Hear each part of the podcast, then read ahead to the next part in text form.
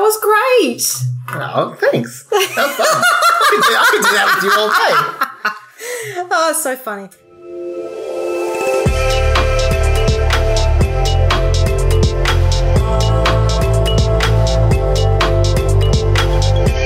Hello and welcome to 15 Minutes in Canberra. I'm Hayley Channer and I'm the Senior Policy Fellow at the Perth US Asia Centre. Today I have the great pleasure of interviewing a friend of mine, Raoul Heinrichs. Now, I know Raoul from his time when he was at the Strategic Defence Study Centre at ANU, and you've also had a fantastic career in think tanks like the Centre for Strategic and International Studies in Washington, D.C., and also the Lowy Institute. And as well as that, you've been up at Parliament House as a senior advisor to a senator.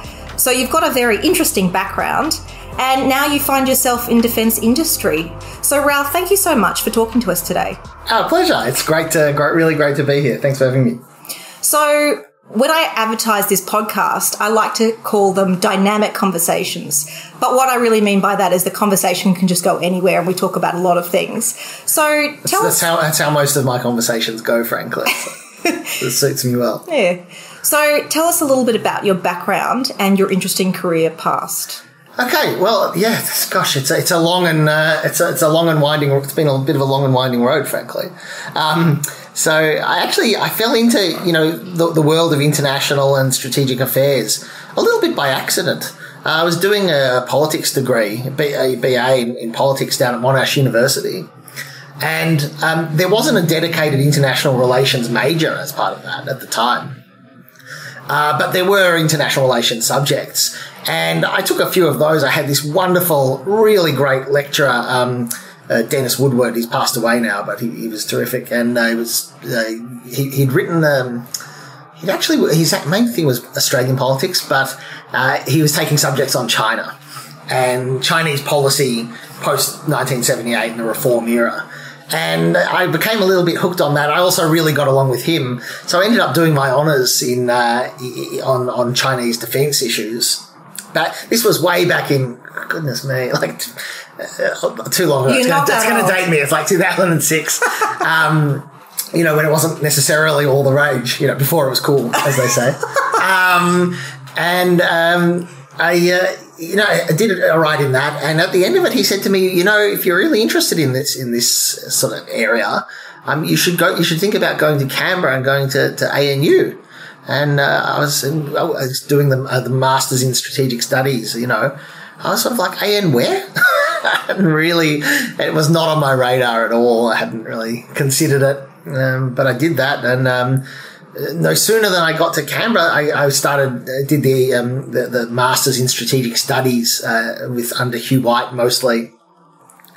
And from there, very quickly fell into a job in Kevin Rudd's office. This was the famous Kevin 07 campaign.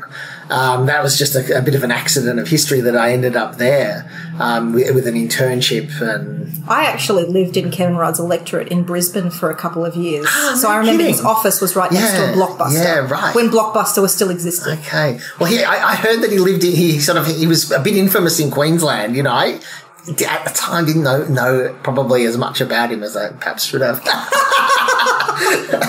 uh, but, you know, that, and that was a, it was a weird introduction to Canberra life because it, you know, that, that role sort of came on within months of being there and, and by largely by virtue of me being able to sort of string a few sentences together and do a bit of research.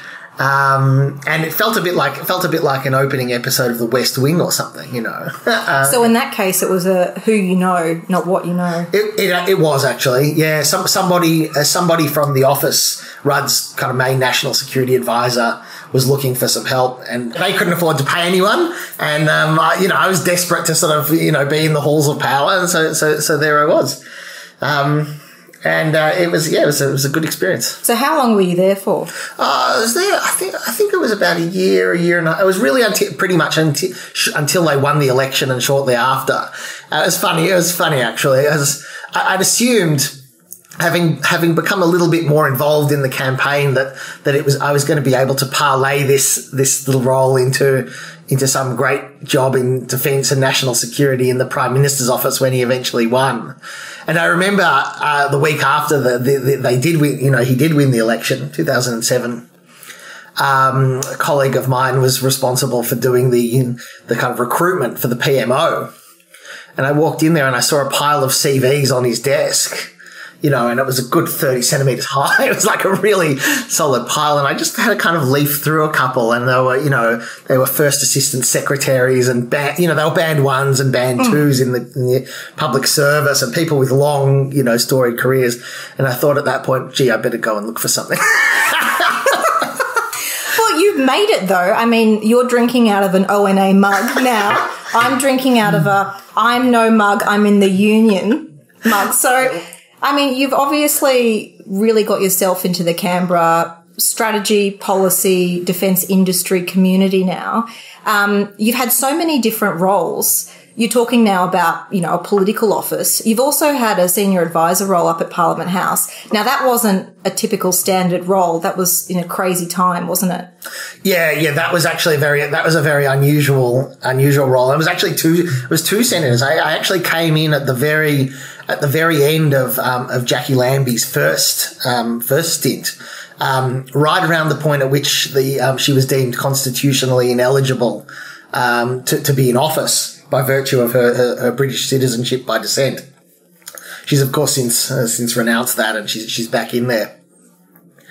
Um, but yeah, it was actually a very, very tumultuous, uh, tumultuous period. And it was the crossbench, which was unlike, uh, really unlike anything I'd, uh, I'd ever done, frankly.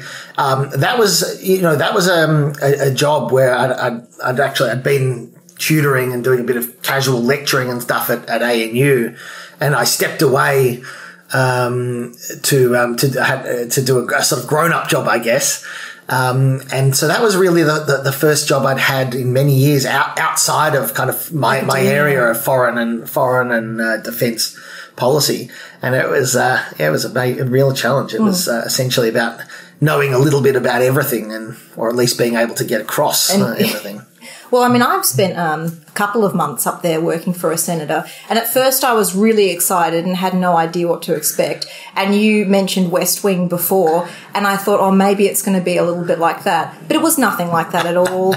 And I was really surprised by how power operates up there, and also that the senators and members are really just people at the end of the day. And often they have a lot of the same concerns and worries and personal issues as you or I would have. That's what surprised me the most. Did you have sort of a revelation up there about what it was really like to be a senator? Look, I, yeah, I suppose I did get some of that insight. You, are you're right, though. I mean, you're you're hundred percent right. It definitely demystifies the whole the whole process. You see it, you really see it warts and all. And as you say, they are just people. Uh, I mean, the case of the crossbench, they, they, they, it really is a bit of a snapshot of sort of ordinary, ordinary Australian. Uh, some of these folks, um, the, the, the, the fella I ended up working for actually sort of ended up there largely by accident, you know, um, uh, and, and good fortune. So, yeah, it, I, I, guess it was a bit sobering mm. um, to, to, and it was also interesting to, to I, I guess get a sense of, you know, how daunting it is for that can be for them. It's a lot of pressure. it's a huge. It's a huge. They have so many stakeholders, whether it's uh, their constituents or party members, or if they want to have something passed um, in the house, how they're going to have that relationship with the other side. Absolutely. I mean, in the case of the in the in the case of the crossbench, it was it was particularly intense because you don't have an enormous party apparatus to back you up if you're a senator, you know, in the government or in the, the opposition, you sit where the whip tells you to sit, mm. you know, and you sit with your party and, and, and that's how it goes. Um, in this case, you've got to, you've got to essentially be attuned to your own value, your values, your own ideological position on, on, on virtually every bill that comes before the parliament and decide where you're going to go. Mm. Um, in, some, in some cases, you'll be with the, with the government and others against it. In some cases, it won't matter too much to you, and you can cut a you can cut a deal here and there. Mm. It's uh, it, was a pretty it was a pretty complex and, and, intricate sort of job. My sister, who was actually working for um, Hinch at the time, she was much better at it than I was. But, uh, uh, she was a real master. So, say you know you're looking, you're someone looking for a career working in a political office. Maybe you know that person is uh, just breaking into the field uh, they might be interested in state politics or at the federal level. What kind of skills do you think you would advise that person to have? And what personal attributes do you think they would need to survive and thrive in a role up at Parliament House? Yeah, that's a, a good question. Look, I, I, I think probably the two most important things are having um, a bit of chutzpah, you know, a fair uh, a fair dose of a fair amount of gumption, and also um, a fair bit of irreverence. Not to imagine that somehow this, you know, the, the legislative or the policy processes occur in some reified world um, that's that, that, that you don't have access to. No, it's it's a bit of a sausage making process, production line, and um, you know you, you, don't be afraid to sort of get in there and, and, and get your hands dirty. Um, in terms of practical skill sets, I, I, have always thought, I mean, just being able to write clearly and succinctly um, is, and Hugh White imparted that on me really. Essentially, being able to say things in the most economical way is enormously valuable. Mm. To be able to produce a one, one page summary of anything when people are going to read at, at a moment's notice um, is, a, an turns out to be a, a powerful skill. Mm. So I want to do a bit of a shift change now because, as you know, I work for Perth US Asia and our focus is the Indo-Pacific writ large. Yeah. There's so many issues to talk about in terms of whether it's US leadership in the region or China. And you've had this fantastic background working in think tanks. Um, spending time overseas and thinking about these big strategic issues, including when you're at ANU and also, you know, having been mentored by Hugh White. So there's so many issues out there in the region.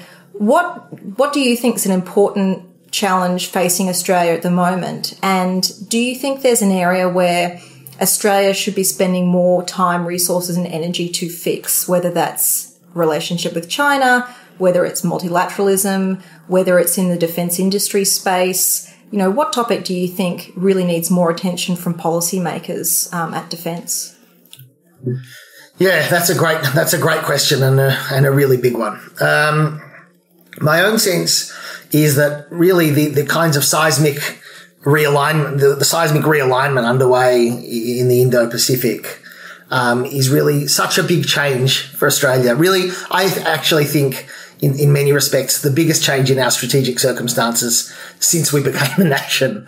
Um, and I don't think we're necessarily well at um, well attuned to the dynamics. I think there's a there's a, a tendency to imagine that uh, the future will sort of continue to be a bit like the past, and I think in many respects, a lot of a lot of the policy settings um, have a, have an inbuilt assumption that if we just sort of yearn for the kind of stability and order that we've that we've enjoyed for so long, we might somehow get it back, mm. um, and and that's not going to happen. I think uh, a, a, new this new era, really one defined by uh, you know very intense geopolitical competition, obviously def- defined largely by the, um, the, the, the presence and ubiquity of Chinese power. Um, is going to test Australia's capacity for pragmatism like not like like we've never had before. Um, that's going to be a very very difficult thing for Australian policymakers to adapt to, and frankly, I'm not optimistic about our prospects in this generation of leadership to do that. Mm. Um, I think what's likely to happen is we're, we're pretty likely to be drawn in to, to a, a, an ever escalating strategic competition mm. um, with some very serious dangers for Australia in the next decade or two. Mm. Yeah. So, Raoul, I like to end these chats with um, interesting, weird, wonderful stories of people and what's happened to them in their lives because half the time it's so interesting just hearing something weird that's happened to someone in the course of their life. So, have you got a story like that? Well, I've, I've probably got a few of them, but the one, the, look, the one that does come to mind, it was, it was back in, was it 2008 or nine? I was in, um, I was on a little kind of research fellowship in, in Washington, DC, um, at a think tank there called CSIS, the Center for Strategic and International Studies.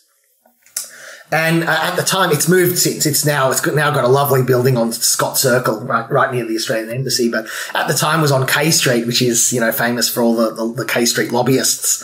Uh, it was eighteen hundred K, and uh, interestingly enough, Kissinger and Associates. Kissinger had something to do with CSA. This is Henry Kissinger, the only sorry, Kissinger sorry, that I know. Right. That's right. That's exactly right. Yeah, Henry Kissinger uh, and Associates. Um, a, a, notoriously sort of secretive, uh, what you know, Washington insider kind of consulting firm had a had a, a big office there uh, on the top level of this building, and they must have been doing some work up there or something uh, for whatever reason. Uh, um, evidently, they it was off limits to them or something. Anyway, one day I just had to use the bathroom in, on on my floor at CSIS. And I noticed there was this rather big guy, you know, um, in his underwear, sort of, uh, his singlet and his jocks In the bathroom. in the bathroom. Just standing And, uh, in his underwear. Yeah, yeah. And, and, and I, older sort of fella, and, uh, I went to wash my hands and I looked in the mirror and lo and behold, it was Henry Kissinger getting changed into a, uh, into a tuxedo, evidently heading out to a, to a dinner party. and I thought, well, here I am, you know, and in, in Washington DC, um, The things in- that happen in, in a us. bathroom with a half naked Henry Kissinger. Literal half naked, not, you know, in the sense of any other. yeah, yeah, yeah. Well, Raoul, thank you so much for giving us your insights and the really interesting career pathway you've had in Canberra. I know there are a lot of people that would really benefit from your insights in terms of your experience up at Parliament House and also just hearing about the strategic dynamics in the Indo Pacific, which are changing and becoming more complex. So, thank you very much. Well, thanks very much for having me. It's a real pleasure to, um, to speak with you.